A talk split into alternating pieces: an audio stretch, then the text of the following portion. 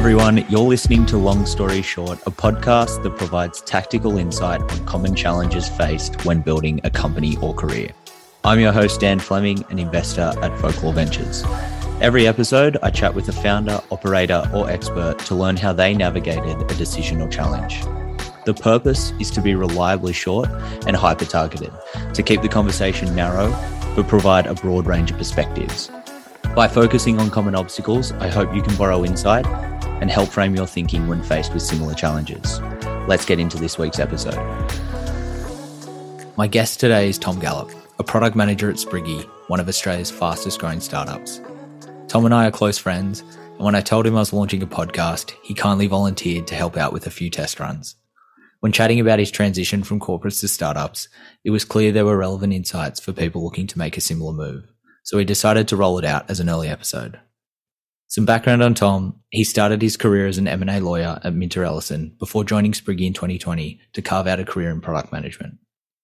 Spriggy's aim is to improve financial literacy in kids by empowering them to manage their money as they grow up. Their flagship Pocket Money app allows parents to transfer pocket money, oversee savings goals, and track spending whilst kids learn by earning, saving, and spending.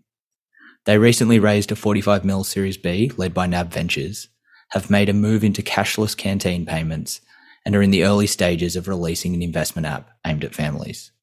With now over 500,000 families as members, they're well on their way to being a household name.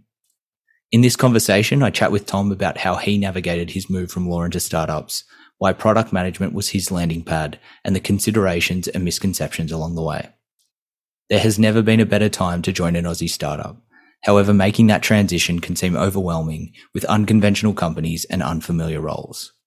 As people reassess their paths in a post-COVID environment, I hope this conversation can provide some insight on why startups could be a great next step. Let's dive in. Tom, thanks so much for joining me today. It's great to have you on the show. Thanks a lot, Dan. great to be here. I just uh, was a little bit thrown, I must admit, by you calling me Tom. That was more formal than I was expecting, but you'll have to uh, you'll have to accept me calling you Flem from time to time. it's fair enough. It's only my second podcast, so trying to keep things formal. Um, well, not actually sure why I'm trying to keep things formal, as it's definitely not my style. But um, but let's roll with it. Don't worry, you are you sound like an absolute natural. Thank you. Now, before we jump into it, I just wanted to say congrats on the recent raise. You must be stoked with the outcome. Oh, it was an awesome time to be uh, involved with Spriggy. I think full credit to Mario and Alex. Uh, I think it was the culmination of a lot of hard work on on uh, on their end, but also just a bit of validation for what we're doing here. So yeah, totally just excited to be a part of it. Yeah, awesome. It's a massive milestone, but quickly superseded by being a guest on this podcast, no doubt. Absolutely. so, Tom, we've known each other for a number of years now, well before you joined Spriggy through uni and your days as a lawyer. To kick things off, I'd love for you to share what motivated you to leave law for early stage startups. Yeah, for sure. I think um, for me, uh, I wouldn't say that I was ever a career lawyer from the outset. I kind of always had an idea that it would be a great place to start, a, a good base skill set to develop. Um, you know, particularly through the study of law at uni, and then also just those core skills you get um, joining a big a big law firm. Uh, and then I guess kind of middle of last year, like a lot of people, I was kind of just doing a bit of self reflection, and, you know that period during COVID got me thinking. And um, look, I didn't hate being a lawyer at the time, but I just definitely had a sense that um, I wasn't really making an impact. And like, I don't necessarily mean like making an altruistic uh, uh, uh, making an impact on like an altruistic level. I, I, just felt like you know anything that I did wasn't particularly um, meaningful and it wasn't really moving any needles for better or worse. And you know, I'm I'm definitely not the most decisive person, but I, I certainly get a kick out of the feeling that um, making a decision, good or bad, um, might have an impact. And you know, whether it is um, a positive or a negative, you just kind of have to deal with that. And and yeah, my feeling was that during that period, um, I'd, I'd, been doing it for two or three years, and I, I just uh, I wasn't getting that. So, thinking about that first move, how did you go about discovering and exploring startups as an option? Yeah, I think um, for me, as you kind of just alluded to, like anything was on the table. I was kind of open to taking a move that would give me a little bit of a uh, like an injection into my career and, and, give me a bit more excitement day to day. Um, I think you know, often it's tempting to try and recreate the wheel when you're giving advice on things like this. But um, I probably just repeat what a lot of other people hear. And I think it's just so true that you just got to go out and, and meet as many people as you can. Um, for me, I met with people from quite a few different industries. I met a few consultants. Um, I was fortunate enough to be introduced to a few startup founders. Uh, I even kind of t- thought about potentially going back and doing more study, but um, yeah, just met with people, made a little bit of a pitch. Pitch was just, you know, this is who I am. This is what I've got. Uh, I'm keen to start from scratch. If that just means that uh, I'll be able to get on a traje- trajectory that that does excite me more. Um, yeah, and I think like if you go into these things with an open mind, you, you can be pretty surprised by what you discover. Um, and yeah, like I think I'm sure it's the same for lawyers as it is for accountants, bankers. Um, you get a pretty narrow view of the job market if that's where your career path starts. Uh, you kind of understand what it is to be in your field, and you can probably empathize with other people in professional services. Um, but other than that, you, are quite blind. And I think it's quite funny when you, when you do step out of that. I had a conversation with a friend not that long ago, and he was kind of bemoaning the fact that the only place you can you can make money uh, is is as a lawyer or banker, and I think that's obviously so not true. Um, but it, it is a reflection of the way that um, I guess junior people in those in these places uh, are kind of trained to think. I imagine there's quite a few early stage Canva employees that would firmly disagree with that. absolutely, absolutely. Uh, there's so many options out there, and with rich information, easy to access than ever. I'd just encourage people to go out and listen to how I built this with Guy Raz or Masters of Scale with Reid Hoffman, and, and get an idea of what might, might what might interest them. Um, and then just badger as many people as you can to learn more and get closer to an opportunity.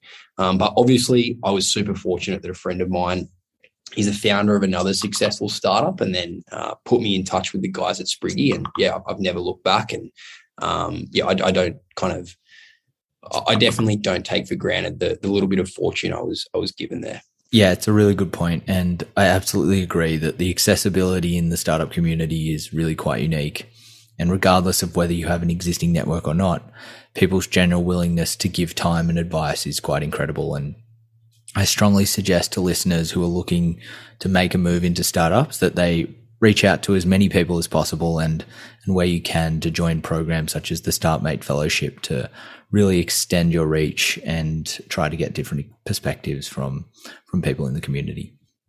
Absolutely. I think the willingness of people to give their time, um, it's yeah, it's super generous, but it's also selfless. Like the, the, the people that I spoke to before I kind of embarked on this journey officially. Uh, and then also the people I've been put in contact with since. I think I've already been fortunate to sit down and learn from um, a handful of PMs from other companies. And I just don't think you get that in a lot of other industries where people are so willing to share information that may not benefit the company that they're working for or the mission that they're on, um, but they're just willing to help other people. It's, it's pretty awesome.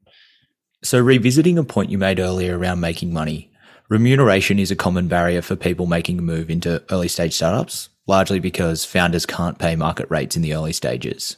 How did you think about remuneration as a trade off? Well, you've already made the Canva reference. I think we're all in it for we're all in it to be working for the next unicorn. no, I think uh, in all seriousness, I think um, I'd start by saying it's ignorant advice to tell people that they they shouldn't think about money at all because life circumstances are so varied. And, and I was super fortunate that the timing really made sense for me um, I was able to decide to, to prioritize my future career prospects by making a sacrifice at, at, a relatively early phase. But plenty of people at my age, I was I was 27 at the time. I know I look a lot younger than that. Um, have a mortgage or kids, so it might be really hard. Um, and I've said to quite a few people since that take the chance while you can, because I think otherwise it, it's easy to see how you can become dependent on the salary that you're on. But you know, the other part of it is that for me, it was super exciting to own a part of the company I was working for as well. Um, there aren't too many Canvas out there, but aligning your hard work with the company's success and being able to move the needle with the effort you put in is, is a pretty cool feeling. And you know, if all things go well, obviously it's likely to come back and reward you financially in the long run. So you know, things can go full circle. So, having worked out that startups are an option, how did you land on product management? Oh, for me, I, I, was keen to find a role that would, would keep building the skills I'd picked up as a lawyer, but also broaden my skill set as well. And you know, after doing some discovery on where I might fit, I, I was searching pretty aggressively for product and, and generalist ops roles. Um, when I was deciding what practice group to settle in as a graduate lawyer, one of my seniors told me to always make career decisions that will leave as many doors open as possible until you're absolutely sure you want to specialize. And I think the beauty of product management is that you're picking up such a wide array of skills that could be applied to so many different roles down the track. And yeah, that was a pretty uh, enticing prospect for me. And what are those skills that you've called out that made product management or generalist ops the logical path? I think it's an awkward question talking about those skills that you have, especially given I am still relatively junior. Um, but you know, I think if I was to try and talk to that, I would say that I, I guess I've always enjoyed working with other people, and, I think some of the best training you get as a lawyer is, is in refining your formal communication skills. Uh, both written and verbal. I can certainly still waffle at times, and I hope that isn't apparent from my answers on this podcast. But I think for the most part, I'm a pretty strong communicator. Uh, I think I've got a good work ethic and learn quickly, particularly if I am interested in something. And look, none of those things are groundbreaking skills. And I think the next thing I'm going to say is likely to make a few eyes roll.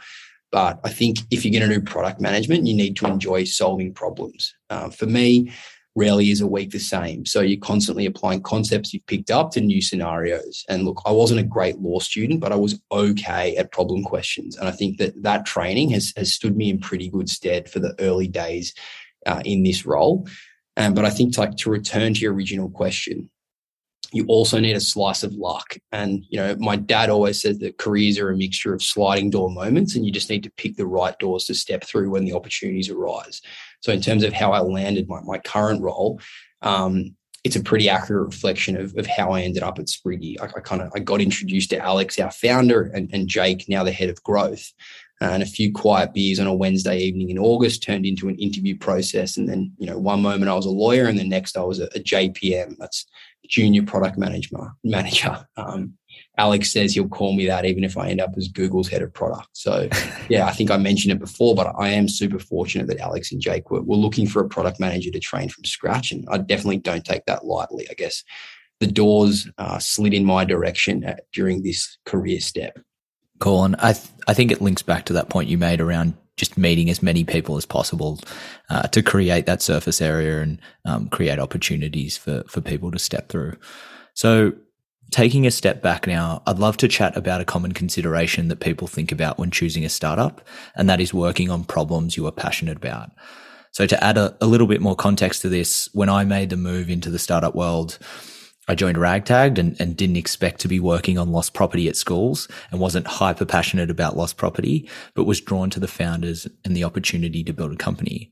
So I'd love to get your perspective on why you chose Spriggy and, and why Kids Pocket Money. Uh, it's a great question. I think it's, it's, certainly not the area I thought I would be in this time two years ago, but it, it is a pretty easy one to get fired up about getting stuck into. Um, thinking about ways you can positively impact families and, and, set kids up for success is a traditionally sticky area. Um, and yeah, you know, dealing with that space makes it a really easy one to get out of bed for in the morning. But look, if Adam Silver was to call me in 10 years and ask me to help rebuild the NBA's app, I would have to give it some serious thought. But you know, the problems we're solving at Spriggy, together with the incredible willingness of those around me to like teach and support my career, make it, you know, an awesome, awesome place to learn product and to be at, at this stage of my career. You mentioned families and Spriggy has utility for a number of different users, one being parents. As a product manager, do you think you're at a disadvantage not being a parent? And the broader question being for people interested in being a product manager, do you think they need to be a user? I don't think I'm disadvantaged, but I certainly think it would help if you could literally place yourself in the shoes of the user. But I don't think it's necessary. Um, I think it's a fallacy to suggest that the problem should only be solved by product managers that have faced those problems themselves um, it's really important to be able to deeply understand the problems your users are facing and the needs that lead them to your product. But I don't think this means you need to be a parent to understand the importance of setting kids up for financial success and, and just generally helping families make one aspect of what is a generally chaotic life uh, a bit easier. I think if, if you've got that hunger to find the problems and solve them with the requisite rigor, it doesn't matter how aligned your own situation is with, with those of your users. And look, you know, if, if I can do a decent job now, I might set hundreds of thousands of Aussie kids on a path to be more responsible with their money. So, you know, whether it's pocket money or basketball, as long as you're identifying the right problems, my early experience in product management is it's, it's, it's all in the art of problem solving. And, and I'm fortunate to be doing my. I'm fortunate to be doing my best at solving some really important problems with some super exceptional people. Um, that being said, I think you could be the most skilled product manager in the world. And if you aren't somewhat invested in the problems you're solving, I'm not sure you'll do the best job. But I think kind of going back to your question about whether you need to be a user to solve the problems, you know, we're about to go really deep into the kids' experience, the kids, kids, the kids' experience in Spriggy. Um, you know, with a particular focus on our teens product offering, um, and you know, although kids are pretty switched on these days, I don't know many 15 year olds that could product manage that process. So um, I guess they're just going to have to have faith in the fact I can still somewhat remember what those days were like. I think that's a really reassuring point for listeners that are thinking about making that first jump into startups, knowing that that's not an additional barrier they need to face, that you don't necessarily need to be a user to solve a user's problems, but rather you just need to be passionate about solving the problems a user is facing or in your case, to just be a child at heart? For this particular one, look, I'm not the 15 year old trying to scab 60 cents to buy a Sunny Boy in the lunch line anymore, but I think I remember what that was like. So I'm keen to help the, the next 15 year olds ensure that they are able to do that in the modern world. But look, you know, you definitely don't need to be the user. Um, but I think you do really need to care about the users and, and, try and understand the problems a user is facing as best you can. And look, if you can develop a passion for the problems you're solving and draw that back to the users you're solving them for, then you're definitely on the right path. Awesome. So, Tom, to wrap things up, I usually end with a piece of advice for listeners. And by usually, I mean from a sample size of one episode, that's what I did. but today we're going to go wild, episode two and ask two final questions, one for founders and one for operators. So, Tom, for founders looking to attract talent from traditional paths, what's something that Spriggy did well uh, that interested you?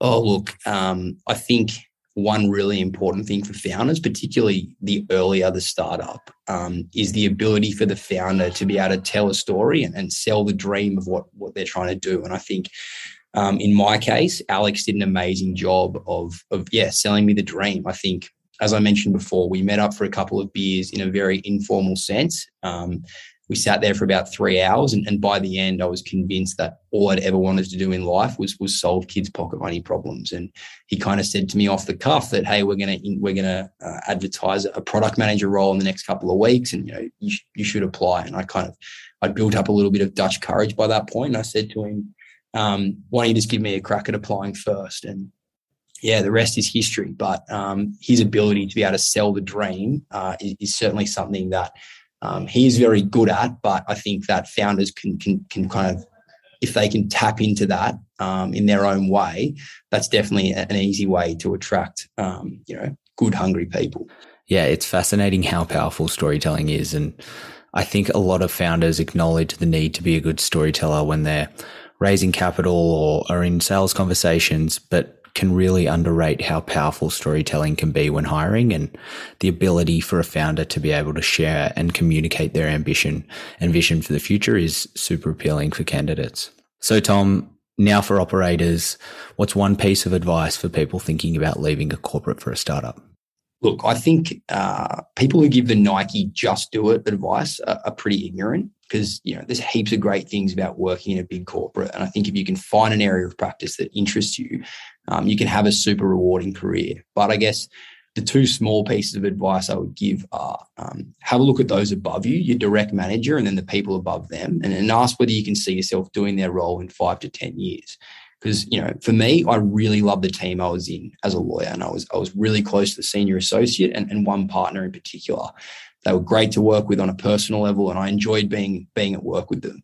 Um, but you know, it felt a little bit like sitting in a class at school where the teacher is a legend, but you hate the subject matter. Uh, I couldn't see myself in their shoes, and, and I had a strong sense that once I'd realised that, um, I was heading into a bit of an a bit of an, an abyss. That was a tongue twister. Um, but yeah, and I think the second thing that flows straight from that is, is if you've had that realization that you don't love what you're doing, don't wait because I think um, you certainly don't need this timestamp on your career passport. And it's amazing how many people say, "Oh, I think I should just get to two, three, four years." Um, get that under my belt and then I'll move. Because if you're going to make a big career move, the sooner the better. Uh, don't wait because the time spent in a job you don't like is time you could have spent doing something you do enjoy and developing skills that you value. And I think, as I mentioned earlier, um, the more reliant you become on your salary as you climb the ladder of a professional services um, place, the harder it is going to be to take that step back. Awesome. Thanks so much, Tom. I really appreciate your time today and for sharing your insights and your journey into becoming a product manager at Spriggy. It's um, super exciting journey ahead, and I'll definitely be cheering you and the team on from the sidelines. Uh, so thanks again. Oh, thanks a lot, Flem. Thanks for having me on. It was an absolute pleasure. I really enjoyed the chat and obviously look forward to hearing who you have on next. Hopefully, a slightly bigger fish than me. And I think if, if Cliff or Mel from Canva are listening, uh, I'd reach out and tell them that it's a very enjoyable experience. But also, I'd you know just say that um, if anything about Spriggy or product management does pique your interest, um, feel free to reach out to me. Love to chat. And, you know, we're growing quickly. So always looking for smart, interesting, driven people to, to join the team. So, yeah, thanks a lot, Flem. Love it. Awesome. Thanks, mate. Thanks for listening today. If you enjoyed this episode, please subscribe and you can follow the journey and related content on Twitter using my handle at Doing Things Dan.